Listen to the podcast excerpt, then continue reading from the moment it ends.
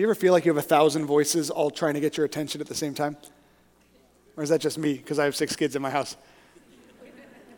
Like your kids are tugging on your pants, like, daddy, daddy, daddy, daddy, daddy. I had four, five of our six kids were sick this week, and my wife was sick. Yeah. And so I had a lot of voices coming at me. I had a voice of the sick kids saying, Daddy, help. Then I had voice of the kids who are not sick anymore saying, Daddy, let's go outside. Maybe that was my voice saying, Go outside. I can't remember. I had the voice in my head that was saying, Don't touch them. Don't get sick. Don't get sick. Don't get sick. I had the voice of my doctor saying, Don't touch them. Don't get sick. Wash your hands. Drink this weird tea. Boost your immune system. Don't get sick.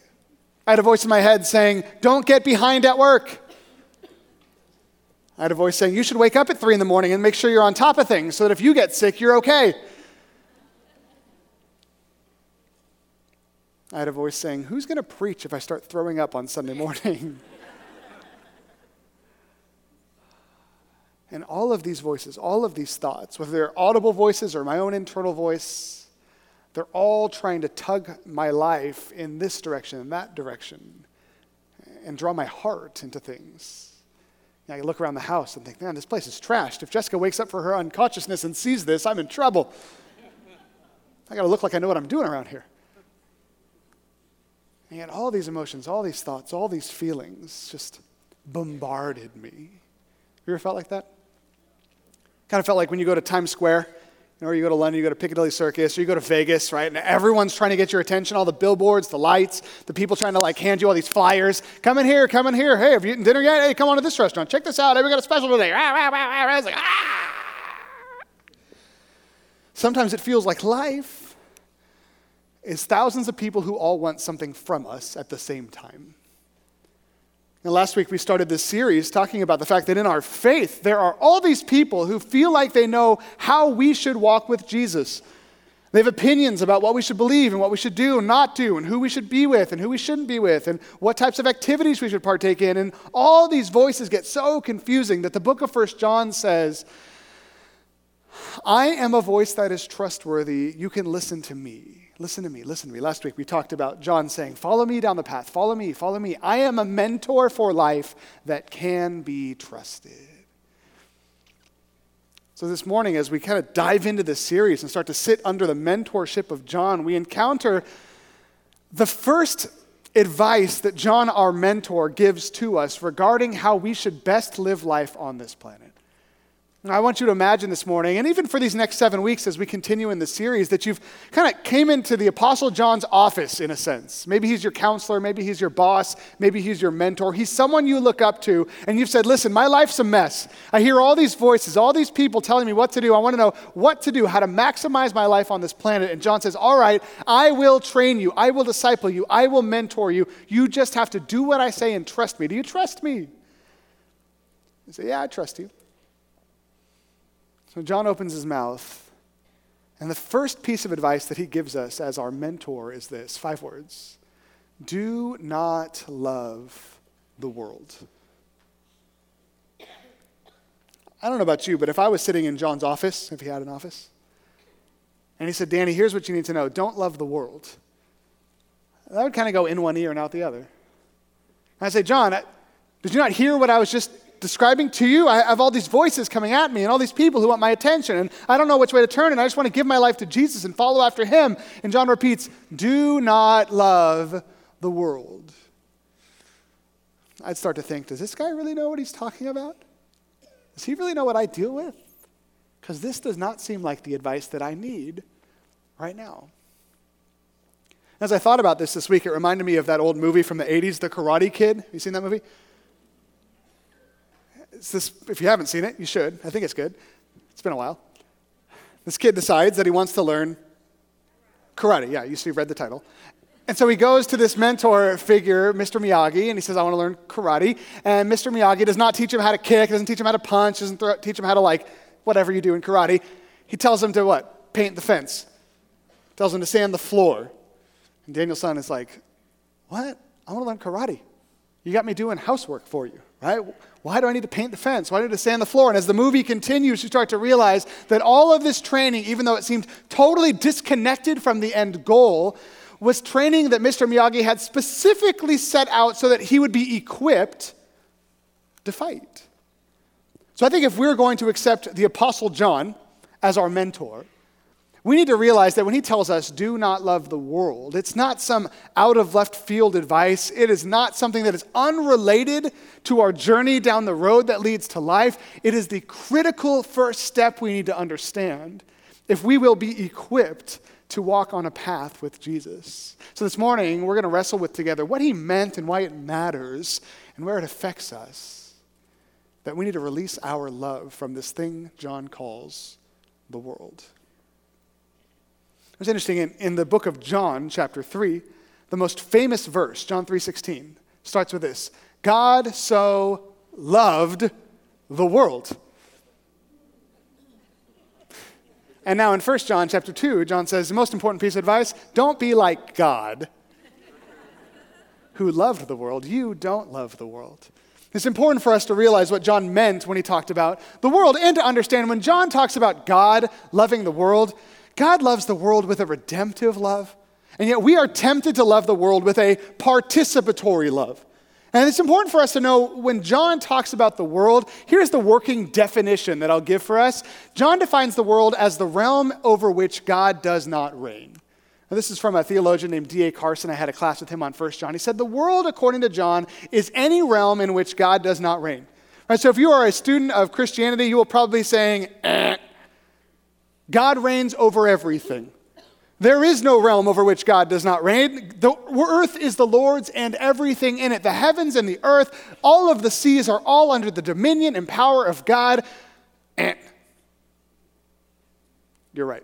You're right.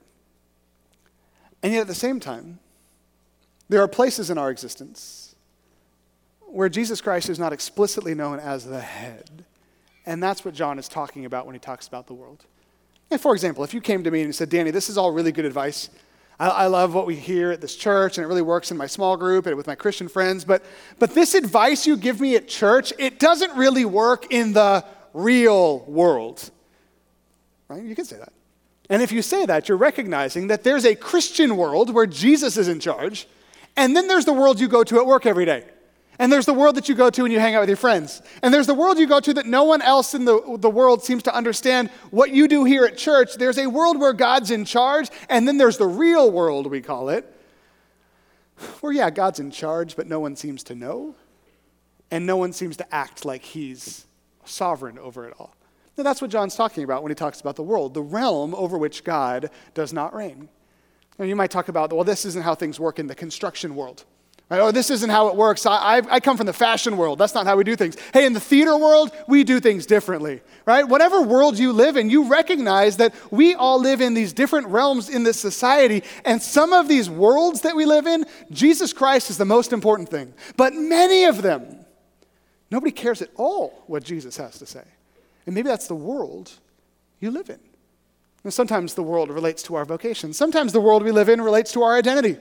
Now, you might say, Danny, this works great for you as a man in business, but as a, a business woman, I need to navigate the world differently. We live in two different worlds.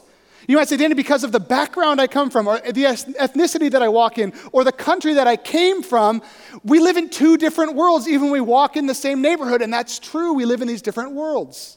And some of you have a world that you live in based on what you like, right? You, you're in the bicycling world with your bike friends, right? Or you're in the fast car world. Maybe you love to live in the fashion world or the shopping world, right? There's these realms that you live in, in this world that we all inhabit.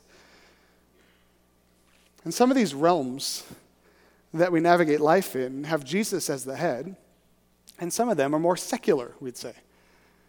And John says the world is the realm over which God does not reign. So, the advice that John gives us here in the second chapter of 1 John is if you want to walk with Jesus, your first step is this do not love the world. Now, I think none of us really believe that we do love the world. Right? We might want to just check that box really quickly, but at the same time, if you're like me and you feel the pull from all these different directions, there's a chance that you really do struggle with this. Right? If last week you were at church and you said, you know what? I just want to give my whole life to Jesus. It's all about Him this week. I'm going to serve Him wherever I go. I'm going to stay focused. I'm going to be praying without ceasing. I'm going to read in my Bible all day. It's Jesus, Jesus, Jesus week. It's like Jesus finals week, all about Him, right? Then you go to work you know, okay, I'm going to think about Jesus today. I'm not going to get bogged down with things at work, right? But as you get into your workday, all of a sudden people want stuff. Emails are coming in, stress is happening, your boss is yelling at you. All of a sudden your brain starts spinning, and now you're in work world, right? You're spinning and spinning and spinning. And there, somewhere at some point in the workday, you realize, oh no, I forgot. I also have a family at home that I need to care for. I need to get home. Right? I need to go and pick up my kids. And so you're thinking about your family world and what's going to happen for dinner and how I'm going to put my kids down. And you're in family world. And as you're thinking about family world, the work world keeps banging on your other shoulder and saying, hey, don't forget, this is due by the end of the day. Don't forget, I need this by the morning. Don't forget, next Monday we've got this big meeting. And so your work world is in your head and your family world's in your head. And what tends to happen is that we go to bed and we're laying there and it's dark and we have this convicting feeling that even though you wanted your whole day to be about Jesus, you haven't thought about Jesus once since you stepped into the real world. And John seemed to understand that there are all of these powers in this world vying for our attention, fighting for our hearts, wanting us to care most about them. John says if you want to start walking with Jesus, you need to learn how to cut off your affection for all these other things that are trying to drag you into the realms under which God, over which God does not reign. He goes so far to say if anyone loves the world, love for the Father is not in them.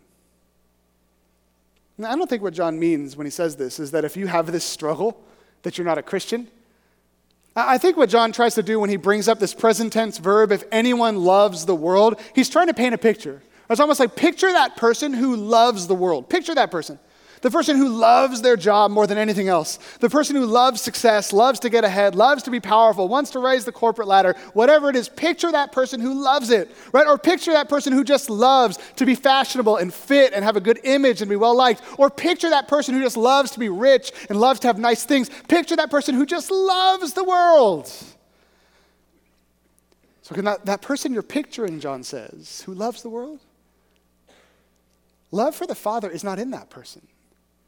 Because what John is trying to, to lay out for us is that no human being can have two affections simultaneously.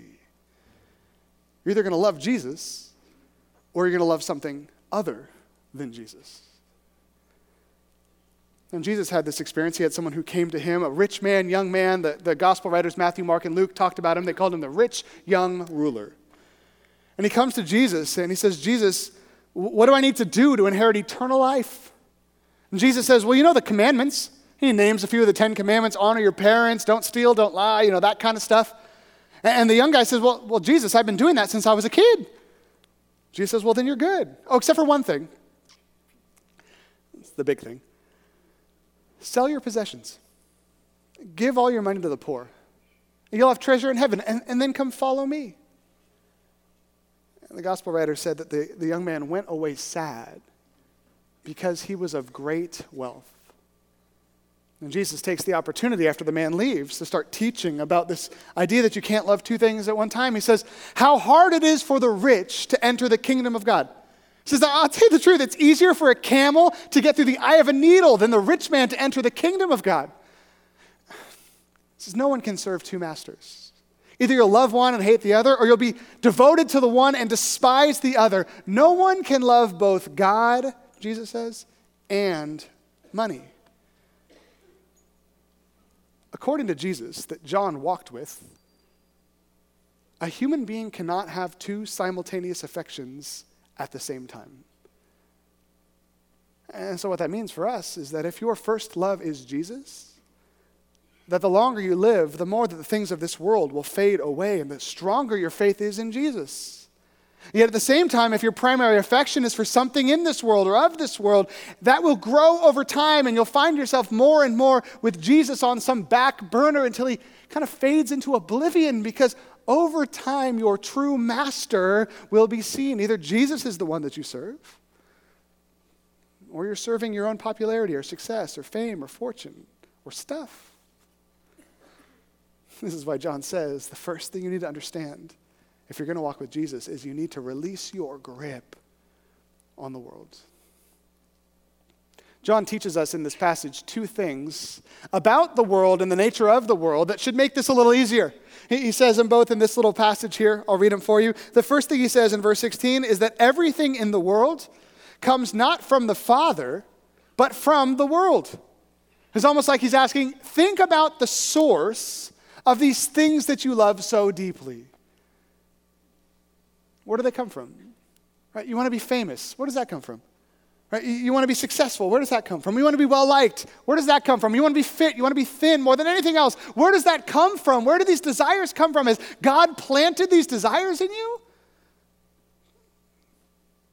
No, they come from the world itself. It's like the world is this billboard trying to suck us in with its own stuff, and it's sourced in nothing. He continues after telling us that the source is nothing in verse 17 to say that the world and its desires pass away. It says that these things that we want so badly in the world, they come from nothing and they amount to nothing. In a sense, that new car that you really want so bad or you had to have, the, the lifestyle you had to have, the house you had to have, the family you had to have, the wife or the husband you had to have, what will that look like in 50 years, 100 years, 500 years, 500,000 years? It'll be gone. These things that we want, we want them so deeply, so badly. We need them right now. But John says they come from nothing, they amount to nothing. And yet, something in us has convinced us that we need them so badly. After Easter, we're going to do a series called Your Brain is Trying to Kill You. we're going to talk a little bit about some of these things. But John kind of hits the, the tip of the iceberg here, where he says that, you know, the source of this he calls it the lust of the flesh. And whenever I talk about the lust of the flesh up here, I don't know why, but I always like do this. Like, like there's something inside of you, like alien or something, like trying to come out of you and like get things in this planet. It's like when you go to a, a car lot and you want to go look at cars, you see one, you're like, oh, that seems sensible. And all of a sudden you turn around and you see the car that you pulled up in, you're like, ugh, I can't believe I was driving that car, right? And it starts, right? There's something in you, and you see the car next to it, and it's got a few more features and it's only a few thousand more dollars. You're like, why would I buy that when I could buy this? So you sit in that car, but then you see the car next to it. You're like, oh, I need that one, I need that one, I need that one. Then you see the Tesla. You're like, well, I mean, if I'm going to spend this much, I might as well spend this much, right? That's an investment, right? And so you kind of, as you walk through that process, it's like you're getting deeper and deeper sucked into this thing because there's something in you that wants these things so badly. John says it's called the lust of the flesh. That there's these affections we have for things that don't really matter when we think about it. but something in our heart just lusts after them so badly. You ever had a moment where there's some drama going on with your friends or at work and you just could not stop thinking about it? Like you had to clear your name, you had to clear your name, you talked to everyone about it until your name was cleared. That's the lust of the flesh. There's something in you that won't be satiated until you resolve this thing and your reputation is back where you think that it deserves to be. John says sometimes it's the lust of the eyes, right? You, you see something and you want it so bad. It's a cheeseburger, it's a Tesla, it's that dress, that jacket, that boy, that girlfriend. John says sometimes it's just the general pride of life. And we want to be known as people who've conquered this world, who are successful in this world, who don't need anybody in this world, who do what we want in this world, who find money in this world, who find power in this world, who buy the houses we want in this world. We want to be able to take pride in life in the way that we've lived it. He says, that's nothing. That's from the world. That amounts to nothing. That's the lust of the flesh. Everything in you wants something that doesn't even matter.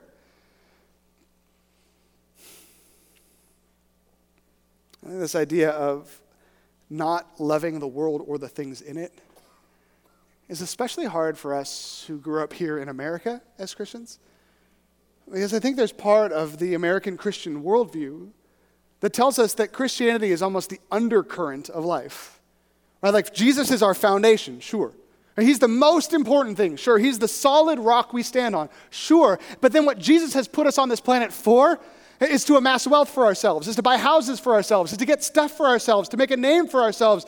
It's our manifest destiny, right? It's our American dream. That's why we're on this planet.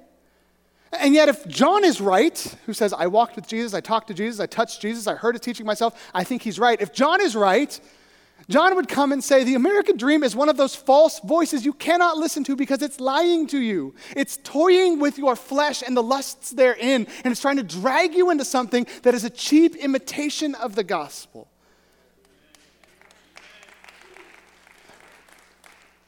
John says Jesus is not just the undercurrent or the foundation, he's everything.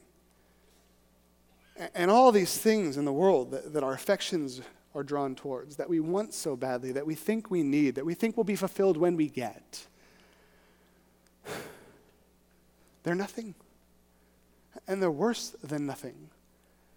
They come in like a cancer and they destroy our faith and explode it until it's gone. I stumbled upon a book this week called Counterfeit Gods by Timothy Keller. And it's a book that, that kind of builds on this idea that came out of the 1500s Christianity, where, where our hearts are idol factories like our hearts are always creating new things for us to worship that are not God. And so, how do we deal with this fact that we're always going to want things that are the wrong things for us? So, I wanted to read us a few quotes from Keller's book to help us wrestle with what it means to, to not buy into these lies and what it means to truly worship Jesus and Jesus alone. This is what Keller says in Counterfeit Gods. Says, An idol is anything more important to you than God. Anything that absorbs your heart and imagination more than God. Anything you seek to give you what only God can give you, anything that is so central and essential to your life that if you lost it, your life would feel hardly worth living. He says, beneath the surface of just these tangible things we want, we all kind of have these deep idols within us, so deep motivational idols. He says, some people are strongly motivated for a desire of influence and power while others are more excited about approval or appreciation. Some want emotional and physical comfort more than anything else, while still others want security at the control of their environment. People with the deep idol of power do not mind being unpopular to gain influence. People who are most motivated by approval are the opposite. They'll gladly lose power and control as long as everyone thinks well of them. Each deep idol, power, approval, comfort, control, generates a different set of fears and a different set of hopes. Keller says the secret to change is to identify and dismantle the counterfeit gods of your heart. And Keller says later in the book the secret to change is the gospel. If the chief end of your life is approval, Keller would say, and John would say, to believe in Jesus. You want approval? You can be approved by God, a workman who does not need to be ashamed. You could be in a relationship with God where there's no condemnation. He's for you. The God of the universe is for you. What kind of approval do you need more than that? Does you need control? Do you really want control? Because you're not in control, but God is in control. And if you give your life to Him and you let go of the control of your life, He can magnificently craft your life into something that would be glorifying to Him and satisfying to you. you want power? Jesus said, All power and authority in heaven and earth has been given to me. So go make disciples. I'll fill you with my spirit. You can transform the world. The greatest power in the universe, the power that created the universe, can dwell in you and transform this world for God's kingdom through you. If you want power, Jesus says, You want comfort? Find comfort under the shadow, the refuge of my wings. Cast your anxiety on me. I care for you. I'm close to the brokenhearted. I will comfort you in your times of distress. And stop seeking after power, approval, comfort, control through the things of this world.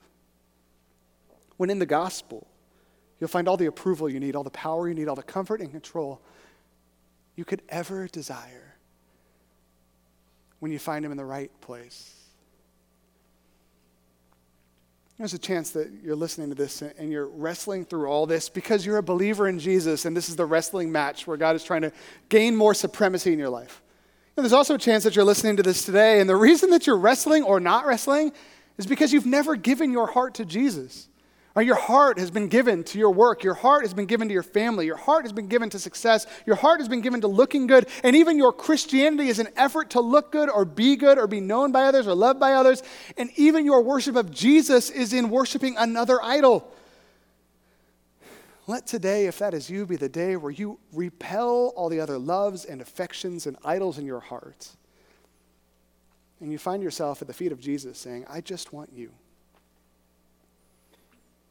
This is why John says that the first step in following Jesus down the road that leads to life is releasing your love of the world and the things in the world.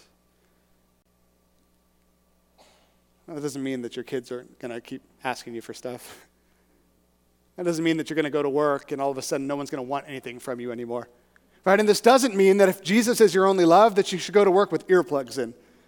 Right? If your boss says, hey, I need something from you, be like, you know what? Jesus is my only master, right? I don't think that's what God calls you to do. You could try that. John, when he says there's so many voices coming at you, he doesn't say stop listening. He says stop loving. Not stop loving your kids, not stop loving the people at your work. But he says there's a chance that the reason that you're so emotionally affected by all these things is because your loves are out of whack. And there's a chance that the reason that you want to please your boss so badly is because you have misaligned affections. There's a chance that the reason you want to show your kids that you love them so much is not really because you love them so much, because you want to be one of those people who looks like they love their kids. And the truth is, if your love is primarily and exclusively for Jesus, you're actually going to love your kids better. You're actually going to love your boss better. You're actually going to love and serve your coworkers better because you won't be doing it out of mixed motives. You'll be doing that out of pure motives. You're not trying to gain their affections. You're not trying to gain their approval. You're not trying to gain power. You don't want control. You don't need comfort. These things are coming out of the overflow of a heart that's been given to Jesus. And Jesus talks about some of the things in this world that we truly need, right? Food to survive, clothes to wear so we don't starve to death, so we don't freeze to death in the elements. He says, listen, don't worry about what you're going to eat, what you're going to drink, what you're going to wear. The pagans run after all these things, and your heavenly Father knows that you need them. But seek first the kingdom of God and his righteousness, and all these other things will be added to you as well.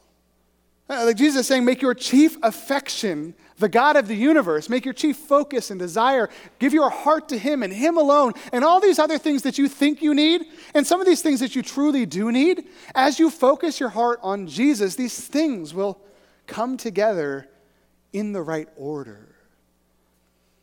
stop chasing all these other affections. Stop wrestling for all these things that don't deserve your affection. They come from nothing, they lead to nothing. Give your heart to Christ, Him alone, and cultivate a relationship with Him where He is the only thing that matters, trusting that everything else in this world that you need to do, have a job, have kids, all those things, that they'll fall into place as you make Jesus your chief pursuit. And this morning we have a, a special treat. We get to hear some words from someone who is with Jesus right now. Over this last month, we've done this documentary series on the history of our church. And one of the things that we encountered was a letter that was written by a woman named Muzzy, who led our Port Call ministry in the 40s and 50s. And, and Muzzy wrote this letter before she passed away and said, After I die, send this out. Tell the church my perspective about life and how to live it well, but don't let them read it until I'm dead. And so, as we're preparing for this series, we find this letter from Muzzy, and it's a beautiful depiction of what life looks like when our singular focus is Jesus. And so I want this letter to minister to you. Janice is going to come and read this to us. And so listen to these words from Muzzy, written to us, this church, to be passed out after her death 70 years ago. This is Muzzy's words.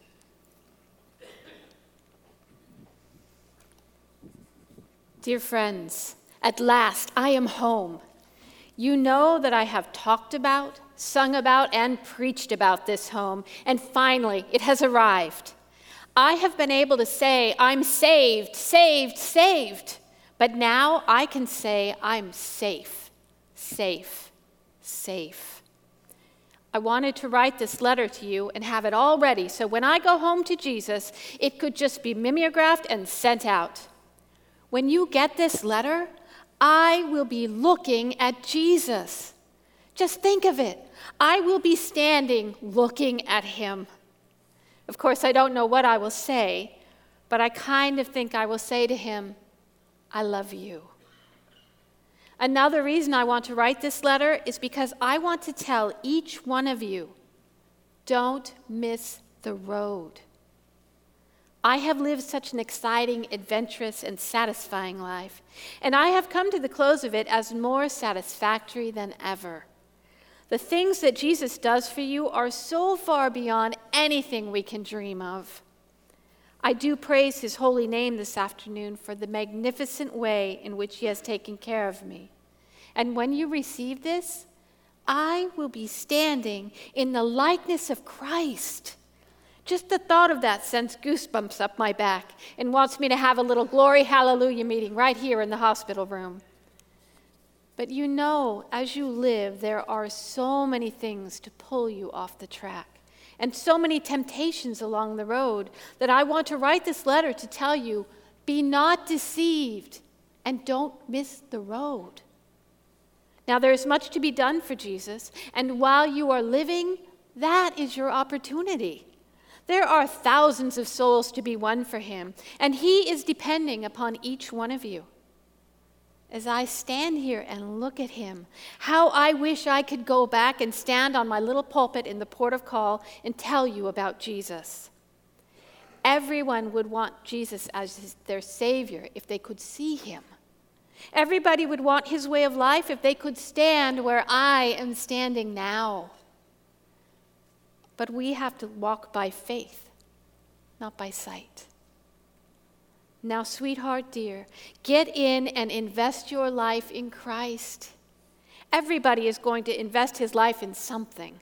Why not pick the highest and holiest of all, the one that pays off for time and eternity? As I stand here looking at him, I am sorry I only had one life to, to I could invest. I wished I had 100, yea, 1,000.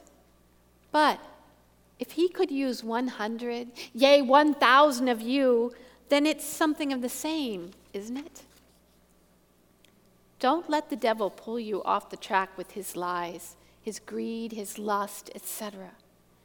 Remember, he is a liar, and he will give you no good thing in exchange for your soul. Some of you I haven't heard from in a long time.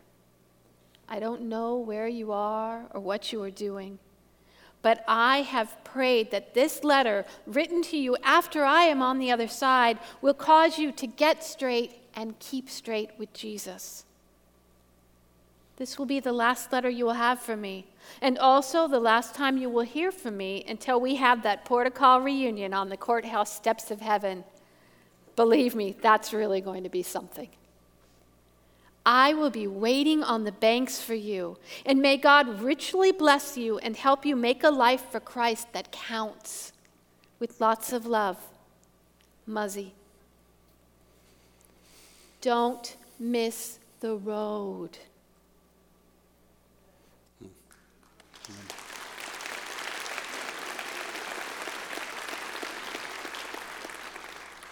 Let's pray together.